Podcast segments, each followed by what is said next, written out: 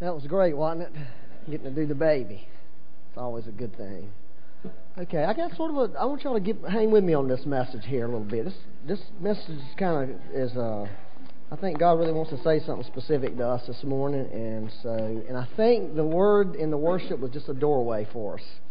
Okay, about intimacy. I really do, and so I want you to try to hear hear the Lord speak to you this morning. Uh, Revelations 3, verse 1 through 3. This is the, the message to the, to the angel of the church in Sardis. Write, He who has the seven spirits of God and the seven stars say this I know your deeds, that you have a name, that you're alive, but you are dead. That's, that's kind of a rough. That'd be kind of a rough day, wouldn't? Hear that. Wake up and strengthen the things that remain, which were about to die. For I have not found your deeds complete in the sight of my God.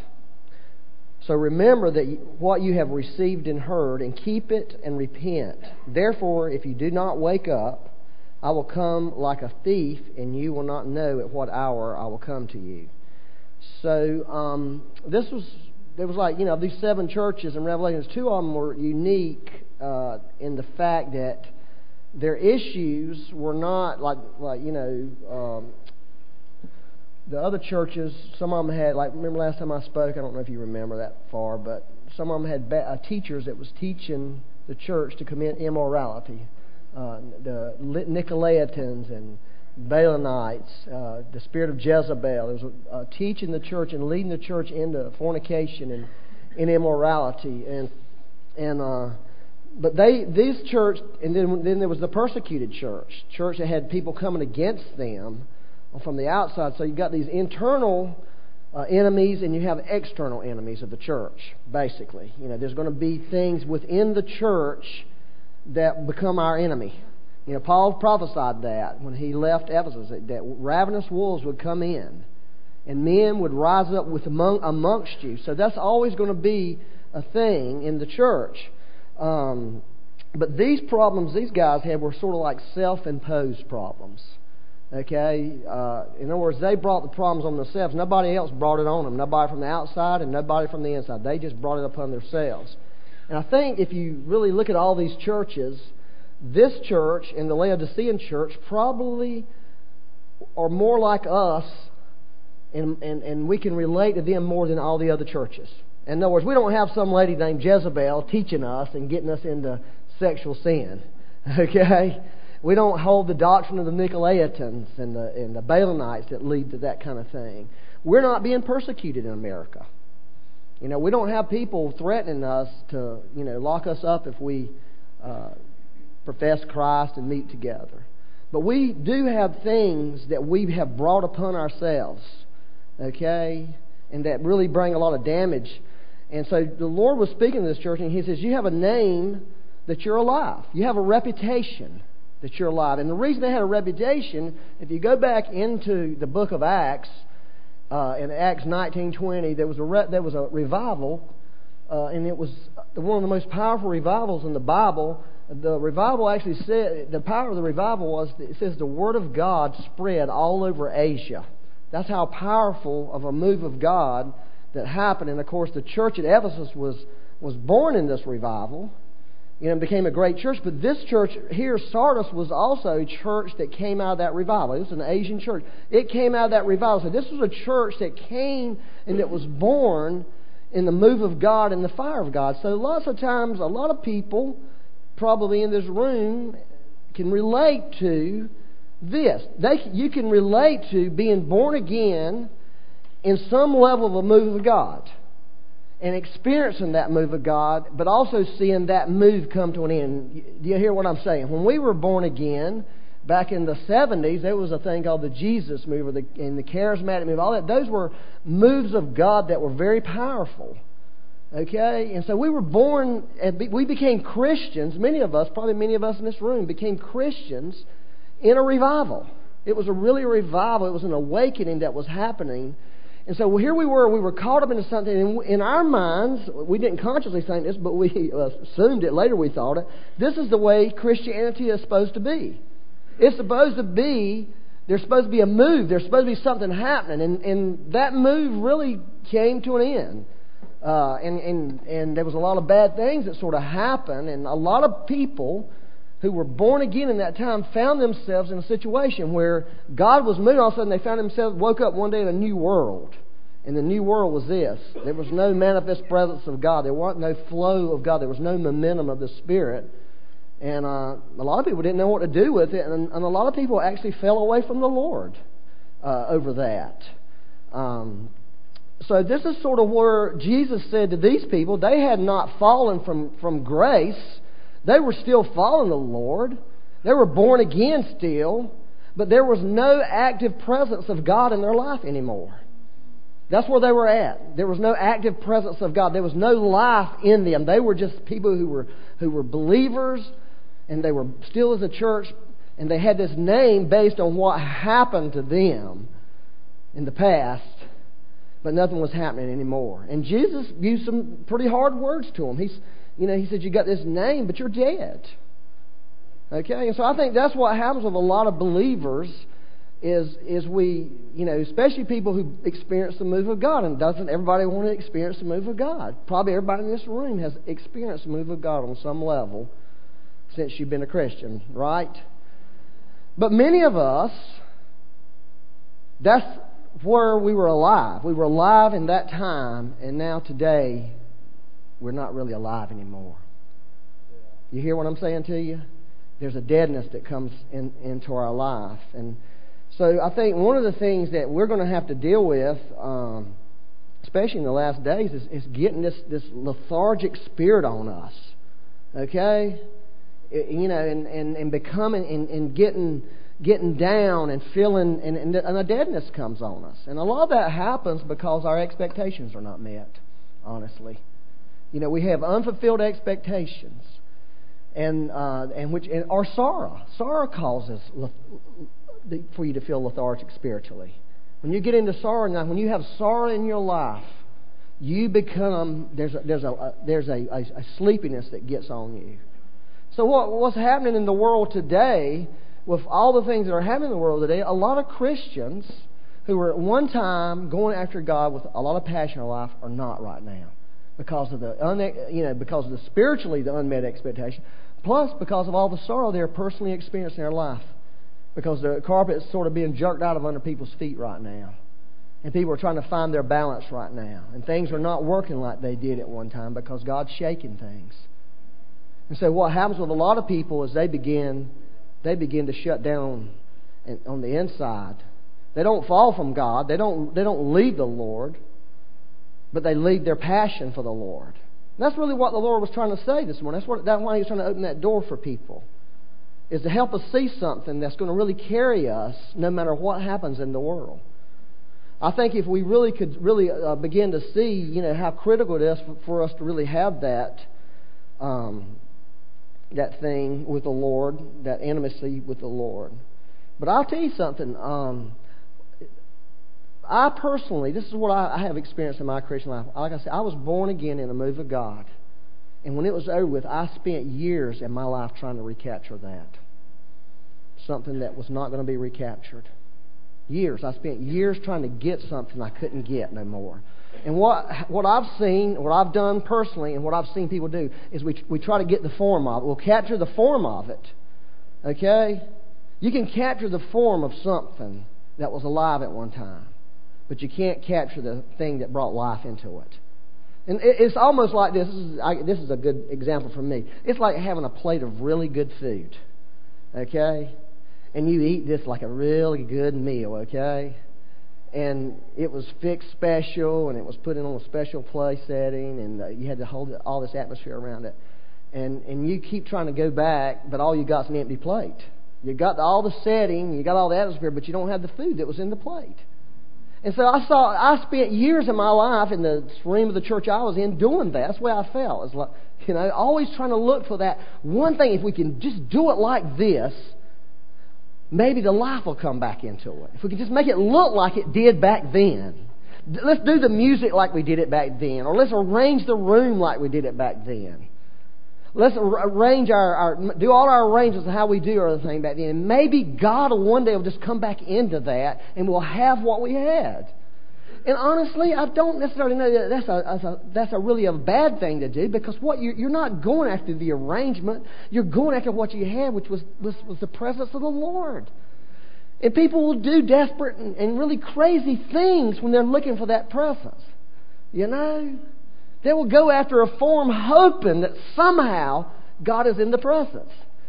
But you know, if you if you do it long enough, the next generation comes along, they may keep doing it themselves. You know, because that's what you did. I mean, you've heard the old story about the woman who cooked the ham. She always cut the end off of it off, and the daughter did it, and finally one day, why do you cut the end of the ham off, Mom? Well, Grandma did that. Grandma, why do we cut the end of the ham off thinking it was some special thing? Because my pan was too short. There was nothing special that made the ham good. It was just I had a short pan, so I had to cut the end off, and you know, people just pick. That's how traditions start. You know, this is what Jesus said. He says, "No one after drinking the old wine wishes for the new, for he says the old is good enough." The old's good enough. And that's the way we are as people. We're always wanting what we had and what God was in because that was good. And we never, and when God wants to introduce the new wine to us, we don't want it because we're still looking for the old. And what can happen is you can miss the new thing that God's doing because you're comparing it to the old. You understand that? And that's really why, and so after, after a period of time, you start getting deadness on you. You start getting dead as a believer. You just become a dead person over a period of time. It doesn't happen in a day. But I believe one thing the Lord's trying to do right now, I, I believe we're in a, a, moment of time where God really is trying to, to wake, wake us up. And it's not this wake up. It is a wake up, but it's a gentle waking. Like I'm trying to speak to you. I'm trying to wake you up for something. I'm not coming to you and telling you you're in big trouble like he had to do with these people. He's coming to us in a gentle, you know, it's like I used to wake up my little boy when he was little. He don't. He. I always tell him this. I used to go into every morning in his room to get him up for school. I go and just tap on his bed and gently wake him up, get him up. Later in life, I'd go in and scream at him, "Get out of bed!" but God is. I feel like God's just doing that little tap on us right now, trying to to wake our hearts up and tell us, "Listen." The path you're going down is not good. It's not a good path. Because if you keep going down this path, you're going to end up like these people, uh, and you're going to be in big trouble. He said, uh, Remember what you have received and heard, and keep it and repent. That's what he told me. You need to repent. Because you had something that was real. And you need to hang on to what was real, but not to the form. Well, um, somebody sent me this, uh, it was actually Linda Ging, sent me this prophetic word from 1983 that Arthur Burt gave. And I wanted to read it to you. Uh, it says, I'll read part of it to you because some, some of it don't make sense, Linda, honestly. I couldn't figure all this out. He says, The words that have fallen on deaf ears will be heard, and the work that has been neglected will be finished and all that had died would be resurrected. All that had died would be resurrected. And the glory of the finish will be greater than the first part and will be known. And I think, I don't know for sure, but I think this word was basically given because there was a move of God that came to an end, and a church died because of it because the ch- the church was sustained by that move, and when the move was over, the church didn't know how to be a church, and the church fell apart. And Arthur was given a word. I think that's what it is. Would you agree with that? Yeah. Yeah. Yeah, a year before the church fell and ended. So, but everything, let me just tell you something. Everything everything that's really spiritual has got to die at some point. I mean, that's just the way it is. Everything has to die so it can be resurrected. Okay? Every dream that we have, every vision that we have, everything that comes from God is going to have to go through that death process. Okay? Now, here's what's happened to a lot of people. A lot of people, God has given them promises, He's given them words, He's given them things. And a lot of those words and promises have almost become forgotten words and promises. In fact, in your mind, you don't even think about them no more. Has anybody had that experience? And see, what God wants to tell people is that's part of the program. But there's a resurrection that God wants to bring. And I see here's what I think. I think we're in a moment where God wants to begin to stir people again and remind them of promises He's made in our lives. And saying, those promises were for me. And I want to resurrect those things in your life. I want to bring those things back to you. And one of the things is um, about spiritual deaths. Um, you know, every seed, for a harvest, we've got to plant a seed, right? You've got to plant something in the ground to get a harvest. Okay, so, you know, last couple of weeks, we've had a, wor- a very similar word about, you know, contending for your harvest. Okay? And, and you know, that's really like a, a good word right now for the body of Christ, you know, to contend for what you've sowed into the kingdom of God. Whatever it is. Finances, finance would be the first thing that would come to your mind, right? Does it come? Is that the first thing? That, come on, get the truth. It does me. I mean, come on. Everybody needs some more money, right? So, but that's a good thing to contend for. And those were really two good words given to us, and I think we need to listen when God gives us something two times in a row. Okay, and He gave us that same word two times in a row, just different different people. Robin gave it, and uh, Bob gave it. So, but there's another thing. There's other things that we've sown. Okay, now, here, this is a serious thing. This is, this is a serious thing because I was asking the Lord about this. I thought, Lord, you know what? I'm really mad about that baby dying. I'm really mad about it. Okay, I'm mad about it for a couple of reasons. Number one, because every time a baby dies, I go back and relive my own experience with my baby dying. Every time. I don't like li- reliving that experience, but God seems to allow that. And another thing is, is we were just contending for harvest, and a baby dies. That can't be right. Lord, I can't tell me what's going on. I need to hear from you. know what the Lord told me, Byron? People have, are sowing seeds. People have sown seeds. Now, this is the best seed you could ever sow, but nobody wants to sow this seed. Nobody wants to sow their child. Okay? Nobody wants to. Nobody wants to sow a spouse or a friend or somebody that died prematurely. Are you hearing what I'm saying to you?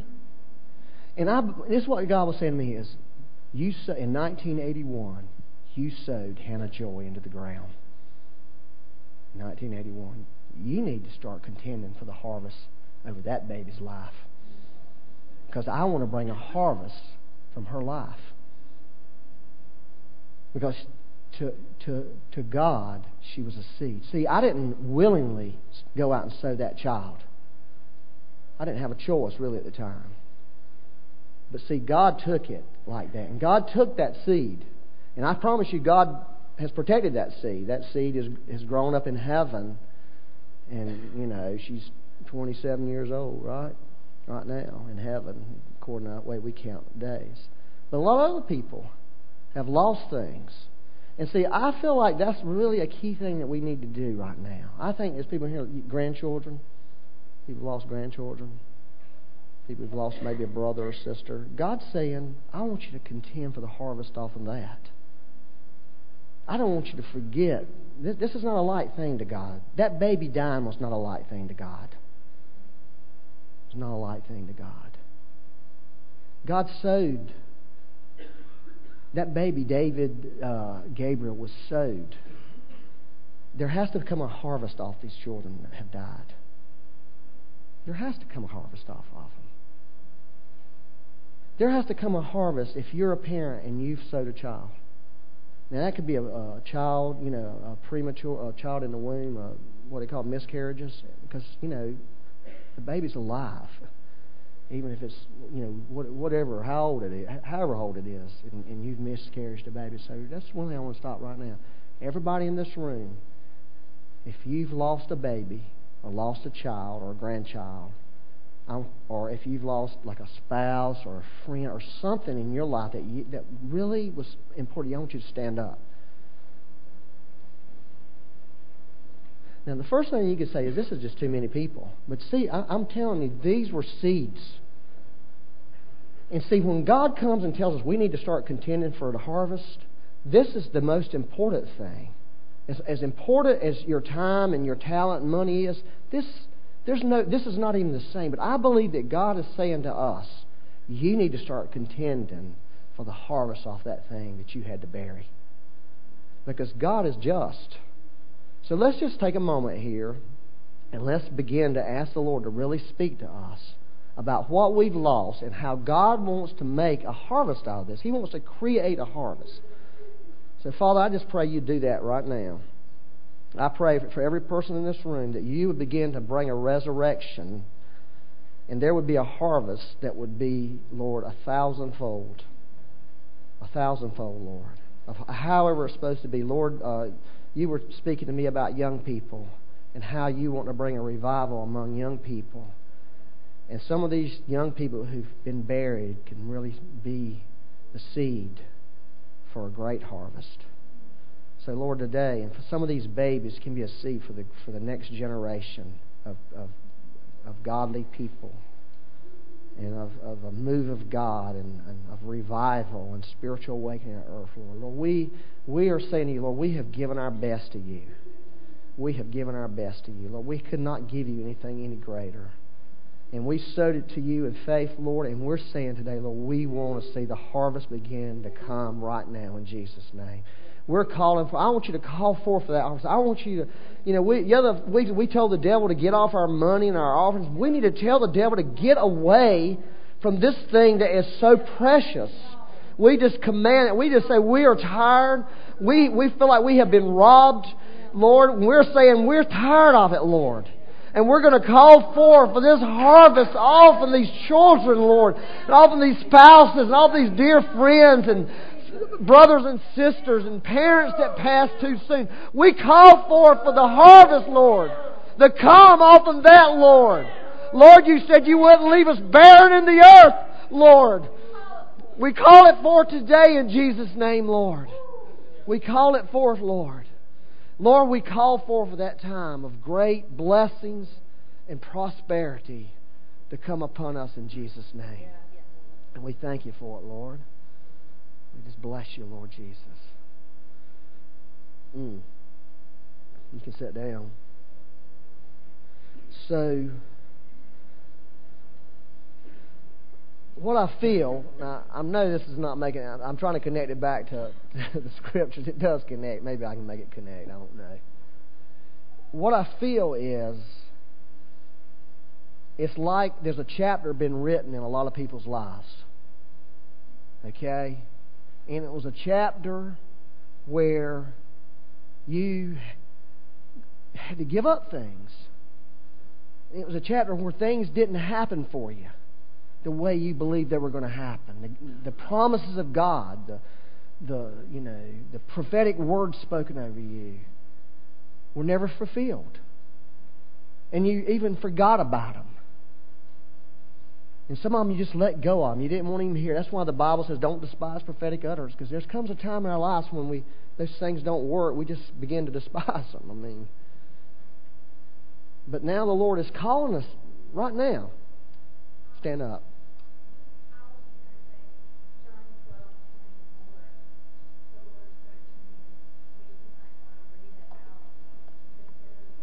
I will read it out.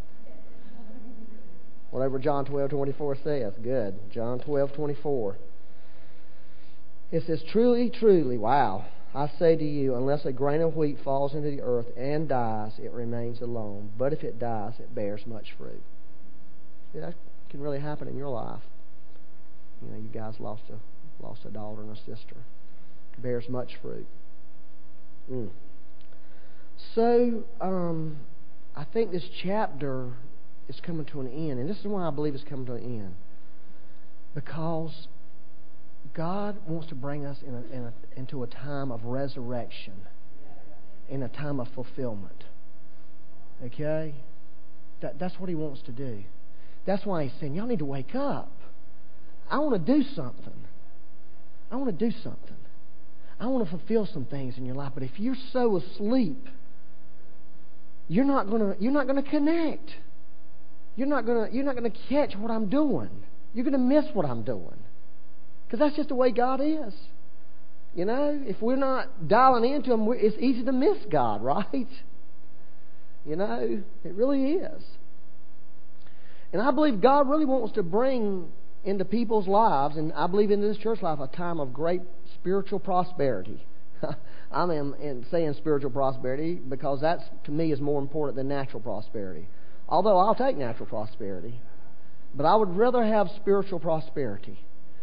Cause, so, I, I believe if you have that, you can have the natural, and it won't kill you, you know, and lead you astray. But I believe the Lord wants us to call forth like the Lord called Lazarus out of the grave. I think we've got to call forth some of these promises of God, some of these words over our lives, some of these promises of God. Call them out of the grave. Say, it's time for you to come forth. You cannot stay in the grave until I get there. I don't want to meet my prom- I don't want to meet my child in the grave and never saw what God intended to come forth in this world through her life, through the seed that He sowed for her. It just is not an acceptable thought to me. So, I believe each one of us need to ask the Lord to begin to remind us of things. And um, yes, sir.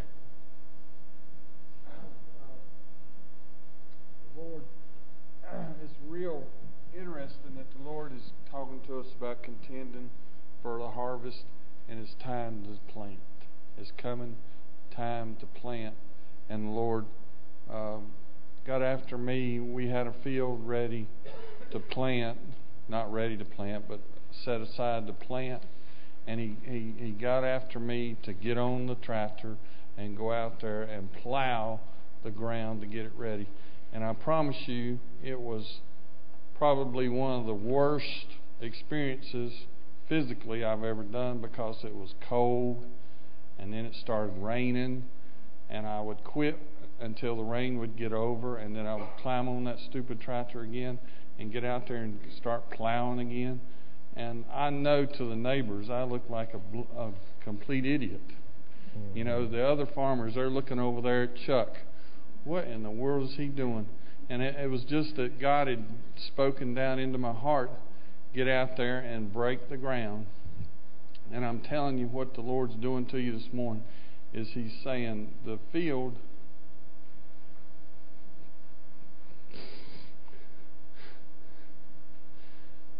that you have, I'm coming to turn the soil over, to prepare it to for my seed to be planted into your field. And it's going to come up during this coming season, and there's going to be a harvest. That's what contending for the harvest is. Is you got a field, and you you just can't sit let it sit there barren and not do anything with it. As a farmer, you have to go get the plow and hook it up and go out there and tear the ground up. And then when you, when a little bit of time uh, right now is the ground's tore up. It just got tore up this morning, okay? And your heart. And now this, there's a, about till February the 15th, there's a time that it's going to lay still, and then the Lord is going to come and He's going to prepare it more, and then He's going to plant His seed in your heart and then it's going to come up, and then you'll find us during the season it'll be growing, and then there will be a harvest. There will be a harvest. There will be a harvest. That's good, isn't it? Yeah.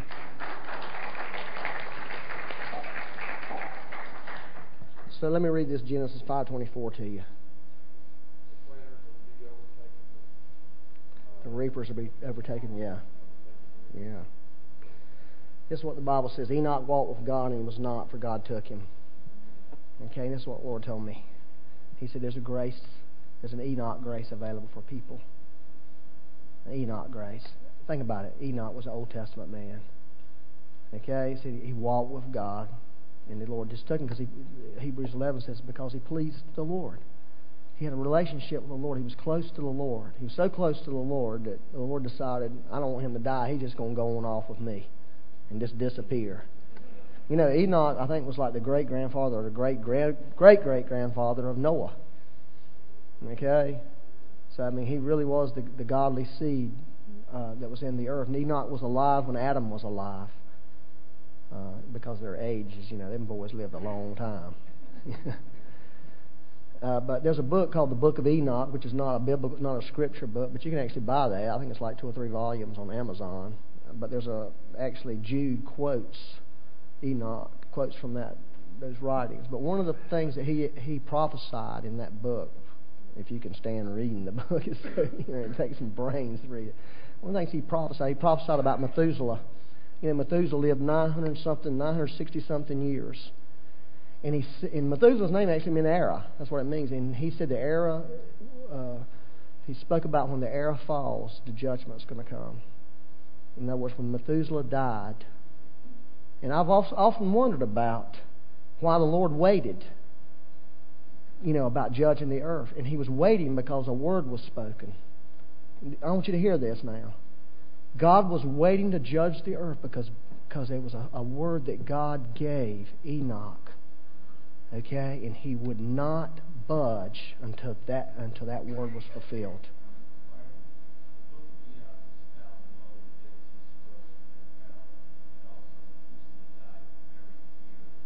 Right. When, when, yeah. So he prophesied this. So what I'm trying to tell you, I want, I want you to get faith in what God has said to you. Now you can discount words all day long. You know, that's what we tend to do. You know, we'll hear somebody speak a word about somebody else and we'll believe it all day, but when it's about ourselves, we question it. But I'm telling you, God has, has spoken words over people's lives that are going to come to true. If He would hold up judging the whole earth because of one word He gave one man about one of his descendants, I think it may have been a great grandson or something, Methuselah was, for Enoch that he would not release the judgment into the earth and destroy the earth because he gave Enoch a word. God's given people words. So the, the, the book of the word in the time that the word is laid in the ground is shut. That chapter's done. I believe God's saying now's a new chapter that's going to come forth in your life. If you will allow it to come forth, if you will uh, cooperate with the Lord. Now, here's, here's one of the keys, is what we've got to get. And this is what the Lord was showing me this week. Okay? That's what he showed me. I was telling the Lord, I was with the Lord. I was being still and being quiet, and the Lord started speaking to me. And basically, He was uh, asking me a question. The question was that, uh, "Who do you seek?" And I said, "Lord, you know, this is what I want to do with my life. Okay, this is really what I want to do. I want to have a relationship with you, a real one. And you know what, Lord, I will give up I'll give up everything else. I'll give up all the, the angelic realm, the, all that. I'll give all that up if I can have you, because that I love that stuff, Lord. You know I love. It. That's why I'm willing to give you something I love the most.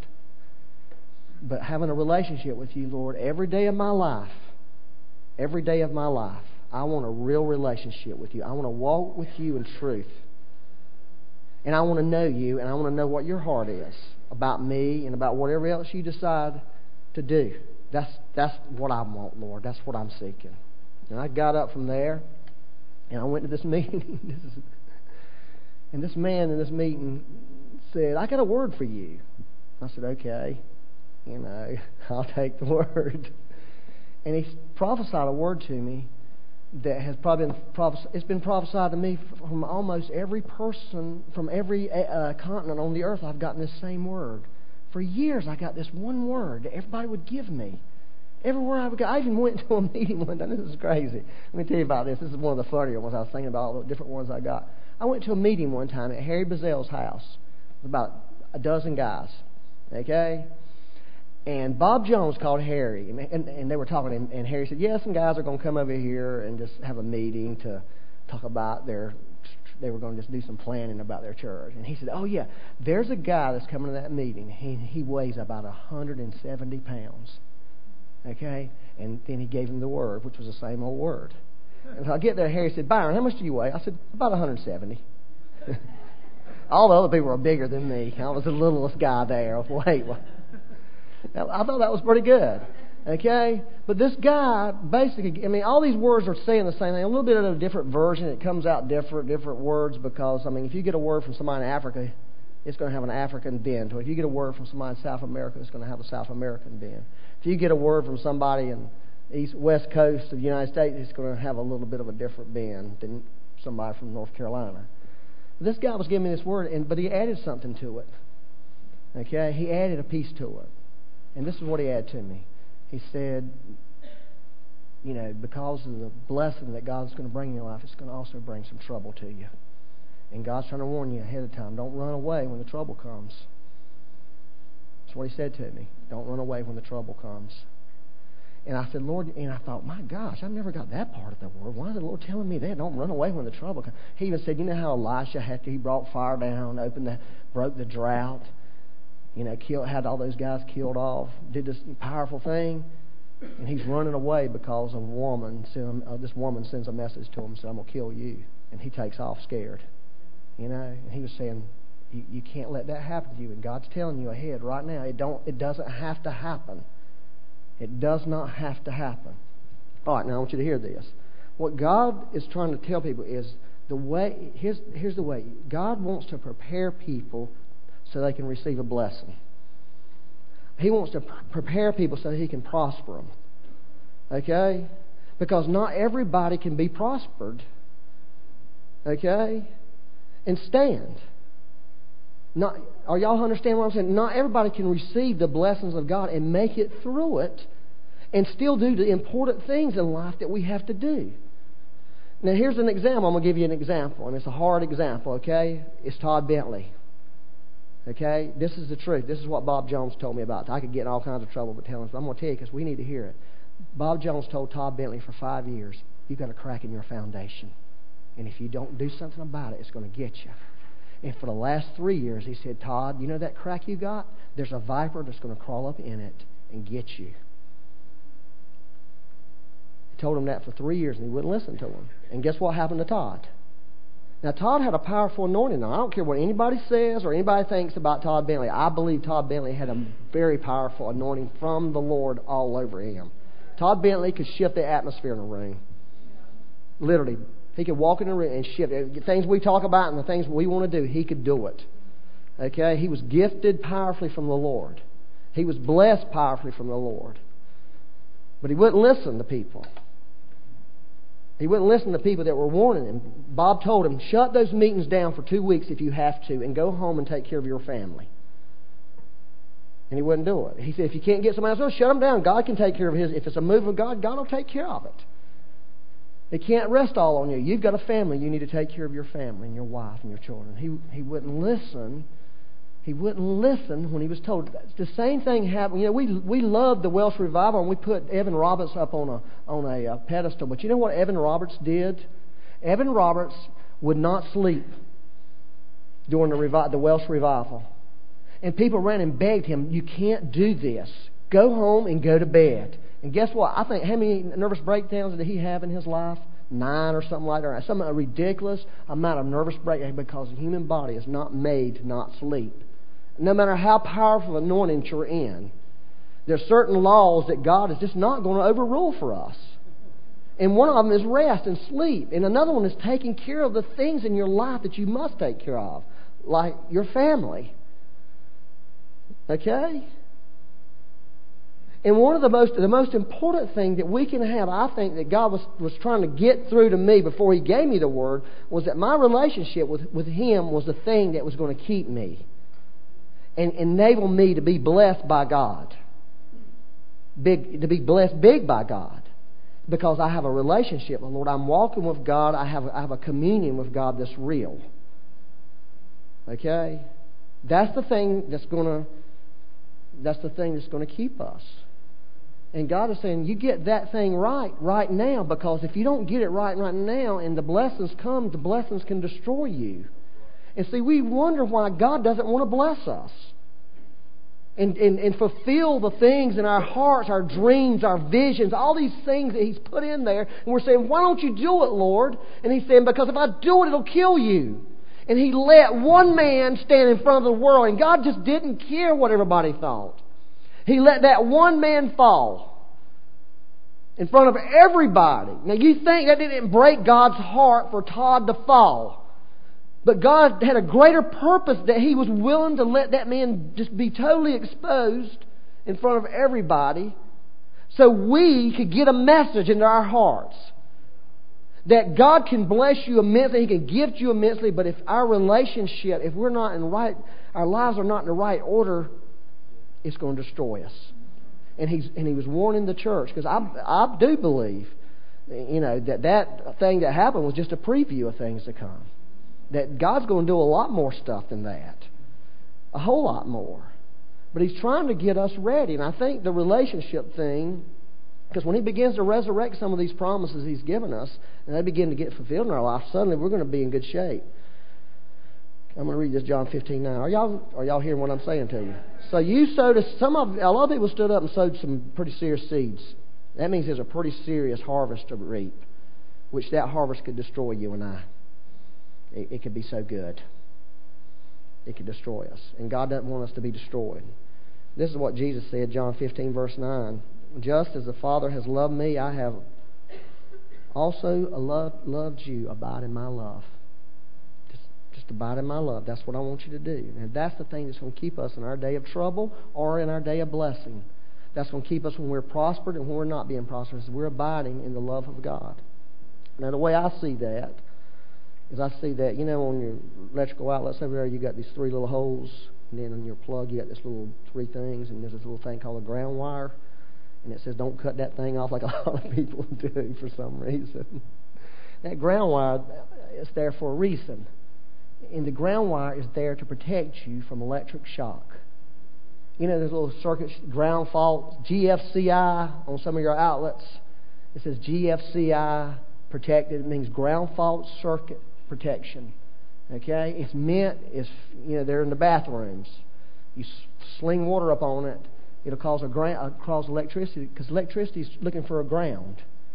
And you don't need to be the ground. Right? Because that means it's going to flow through you.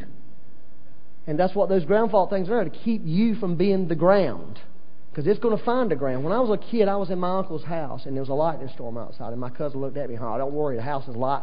The house is grounded. You know, have you seen them ground rods on them old houses the, on the roofs, and they come? and Go. Well, about the time he said that, we heard this pop, and there was a ball of fire as big as a basketball shot through the room. lightning run into the house. I'm glad, glad I wasn't standing in front of that ball of fire. But you know what that light, that thing was looking? It was looking for a ground. It was looking for a way to get to the ground. And see, that's what our relationship with the Lord does. Is it, it provides the safety for us. Where it where the blessings of God are not are not destroying us and not going to kill us. Are y'all hearing this? Now, the other night, Don Catherine saw an anchor. I saw electric circuit. Don sees anchors. Where is Don here?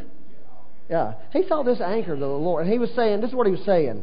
Here's something we need to learn how to do, y'all. So we need to be able to learn how to hear the Lord corporately. Okay? We struggle with hearing the Lord corporately.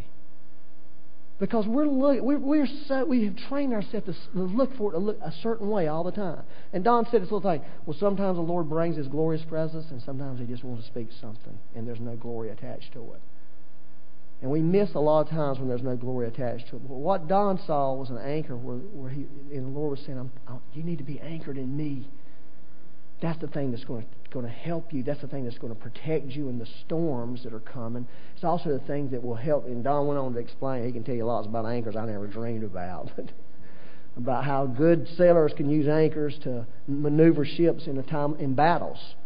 You know, when they're shooting cannons, they'll just, just use an anchor twist, and the cannonball shoots right through the ship and don't even hit nobody because the guy knows how to use the anchor to guide it. You know, I thought anchors you just park the thing and throw an anchor there to keep it from floating away. you know, but God really wants to anchor people right now to Him. Robin said something that was really good. He said, "You can't build a church on miracles. Churches are built on relationships. The miracles just make it great and fun. And God wants to make it great and fun because He's a great and fun God. But it is all about a relationship. That's what love is. It's, it's a relationship. So we gotta. That's why I was saying to the Lord, I, I'm willing to give up that to have the relationship. Okay. Now let me read one more scripture here. Y'all okay? Okay. Well, the, one of the scriptures, going back to letters, it, it says we're to be rooted in what? Grounded. Come on, we're to be grounded in love. That's the safety for us. Is that we have a love relationship with God. That's the thing every day of our life. And I think that was what the, the I was asking the Lord, this, what are you trying to say to our church? He said, it's just a doorway for people. It's a doorway for them to walk through today to have that relationship. That intimacy. That's what the intimacy is. It's just a, a relationship with God that's real and it's alive. So our lives have to be built on that relationship because God's blessings can destroy you. And God does not want to destroy you. And I pray that God will be able to help Todd and fix his life, and there's people trying to help him. So it all was not lost there yet. okay? But right uh, after the, I had that prophetic word from that guy, and that was Wednesday. Wednesday night, Becky had a dream. This was the dream. and this is where this is what I want to do. I want to warn you. God had really blessed us as a, as a, as a church in a major way. But certain people in this church fail because they didn't were not able to handle the blessings of God. The blessings were so great that you didn't have the ground wire there hooked up. And the, and the lightning ran in. Instead of going to the ground, it went to you and knocked you out. It took some of you out. I, am not going to tell you who it is because that's, that really doesn't matter. It was just symbolic that that could happen. Put it to you this way it was, it was people you wouldn't think. It took them out. The blessings took them out. And I know the Lord saying, You can't let that happen. And I know the Lord saying, I'm, I'm trying to bring you into a place of blessing. But you got to get this right. Because He don't want to destroy us. Okay? Now here's here's the Philippians four twelve and 13. Everybody knows this. This is what Paul said. He says, I know how to get along with humble means. Anybody think I know how to do that too, Lord. I'm tired of it. I grew up like that. I don't want no more humble means. And I also how to know how to live in prosperity. Just give me a chance, Lord. you know? But in any and every circumstances, I have learned the secret of being filled and going hungry, both of having abundance and suffering. I can do all things through Him who strengthens me. It was all about, a, a, a, like Matthew said, the word union, a connection, a realness with God that was real. It wasn't going through the motion. It wasn't like Ryan was saying, you're living in the house, but you're not connecting. We see each other all the time, but we don't really connect. There's no reality going on between us. I'm with the Father every day, but I run through my devotion. Oh, I've got so much to do. I don't have time to do this. I'm thinking about 900 problems. I'm really of letting God have His way with me. Does anybody else do that crazy stuff besides me? Some of us, I, this is what I've seen, okay? I've seen people that the only time they go after the Lord is when God puts the pressure on them. You know, things are not working in your life, and suddenly you're going after God. You're all anxious for God. Has anybody ever done that besides me? I've done it. We've all done it. Let's be truthful here. We all have done that. You know, I'm into the gun. I need God all of a sudden. I better start talking to God and hear what God's got to say because I need God right now. Then slowly but surely, when things got okay, I didn't, you know, I'm back to the old. I, I'm reading the Bible. I can't even think about what I'm reading because I'm thinking about other stuff I need to do that's more important. You know, that's no, that's no good. But then there's other thing. There's another thing that we have all done if we're going to be truthful. Uh, when God's moving powerfully, we can move powerfully. And we're all excited when God's moving powerfully. The moment He quits moving powerfully, we quit moving powerfully. Right? Anybody else guilty of that? That I mean, guys, we've all done that. That's human. That's how we as humans do. But God wants to enable us no matter what. And I'm going to tell you something. One of the keys is this. It really is. It's your mind. Is your the thoughts that you have in your mind. God really, literally wants to put. Uh, I was thinking about this.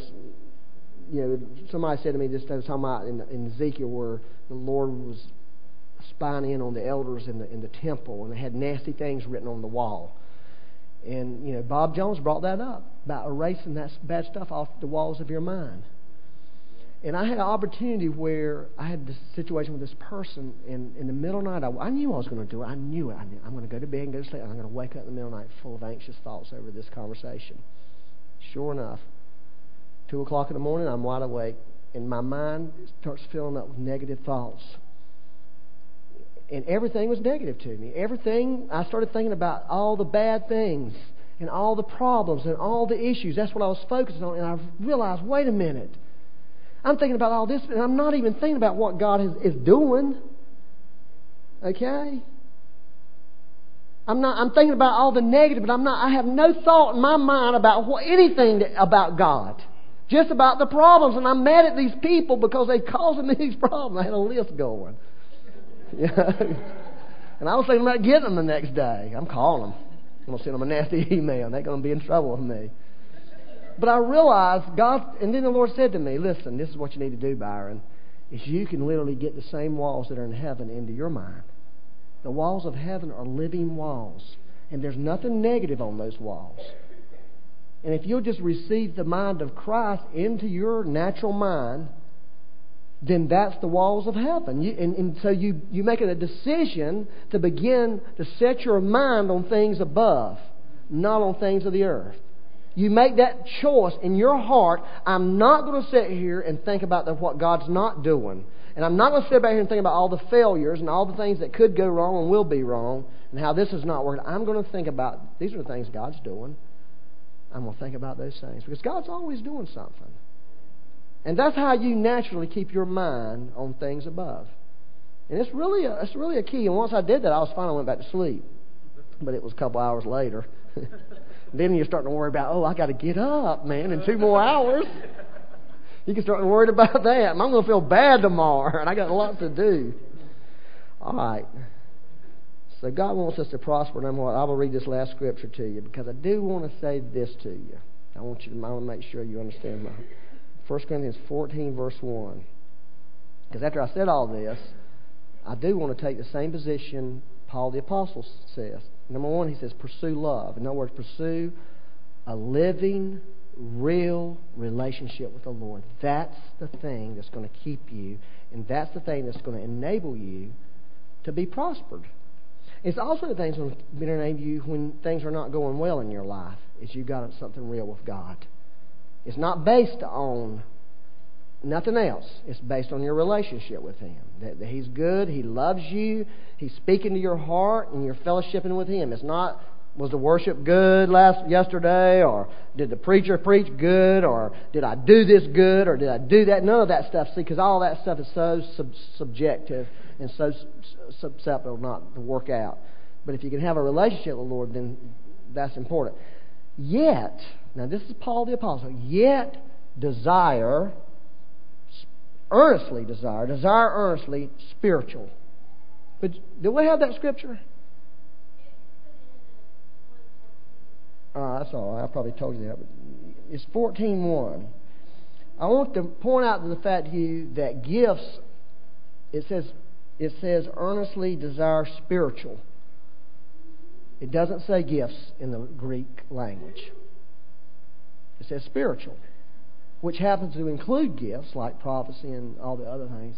Paul was saying, let's have this relationship with the Lord, but go after the spiritual realm.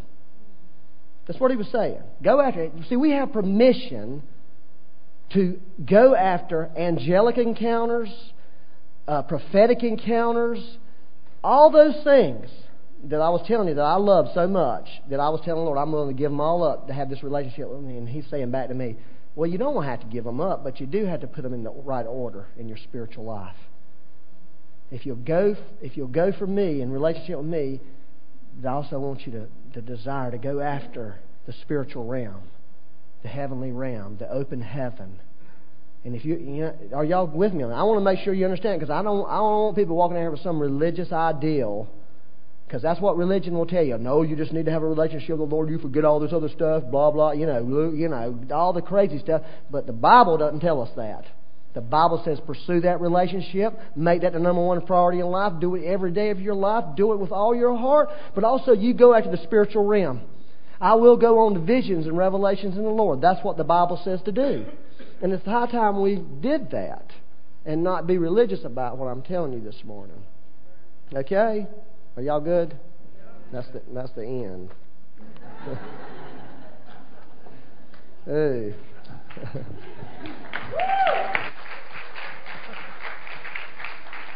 hey, I hope I hope everybody really heard this. I encourage you to go back and listen to this again on our website. This is one of the most profound messages we've ever received. I truly believe that. I felt as if God was just standing up here talking to us. I mean, honestly, like, be sober about this. Okay, it's a really serious word. All right, and then the other thing is, I don't know if you guys caught Ann's announcement, but in line with what Byron just said about relationship versus miracles, actually quoting Robin McMillan, is an impromptu thing springing up, and we continue this party this morning at Sloan Park. Grab a Bojangles chicken bucket or something, or KFC. Uh, sorry, KFC, give you a fair shout out now. For your own family, this isn't any scheduled event and get the directions in the foyer and come out. Let's hang out and play and just continue relationship. That is just as spiritual as if we were getting ready to have a miracle service where five blind eyes were open, so on and so forth, if we're going to follow that line of reasoning, right? Now, don't get me wrong, I'd love to have a miracle service too, but invited to come do that. But we're going to take communion this morning to conclude, and uh, you can be dismissed after this. But I want to remind you of the natural and spiritual collision, okay? The natural and spiritual collision that happens at the communion table as we remember in this quote unquote sacrament the Lord's body and His blood that represent His sacrifice for us, which I will remind you includes physical healing. By His stripes we're healed, right? The blood includes forgiveness of sin. And then also, third, deliverance from oppression of the enemy. And fourth, prosperity in the crown of thorns on the cross these are all contained in our, uh, our interaction with the supernatural realm at this table. And in addition to that, the Bible teaches and promises us that in this interaction, our spirit eyes become more and more opened to the reality of our Father and His kingdom. Amen? So, Father, we thank you and we bless this table. We thank you, God, for the privilege of coming to the table and sharing and participating in this, um, this just blessed time. And, and I just pray this morning that each one of us, man, woman, and child, Lord, as we partake, God, that you would just supernaturally do the work of love, do the work of redemption and forgiveness, and Lord, that, uh, that our eyes would truly become more and more opened to you and your ways, Father. We thank you for that in Jesus' name.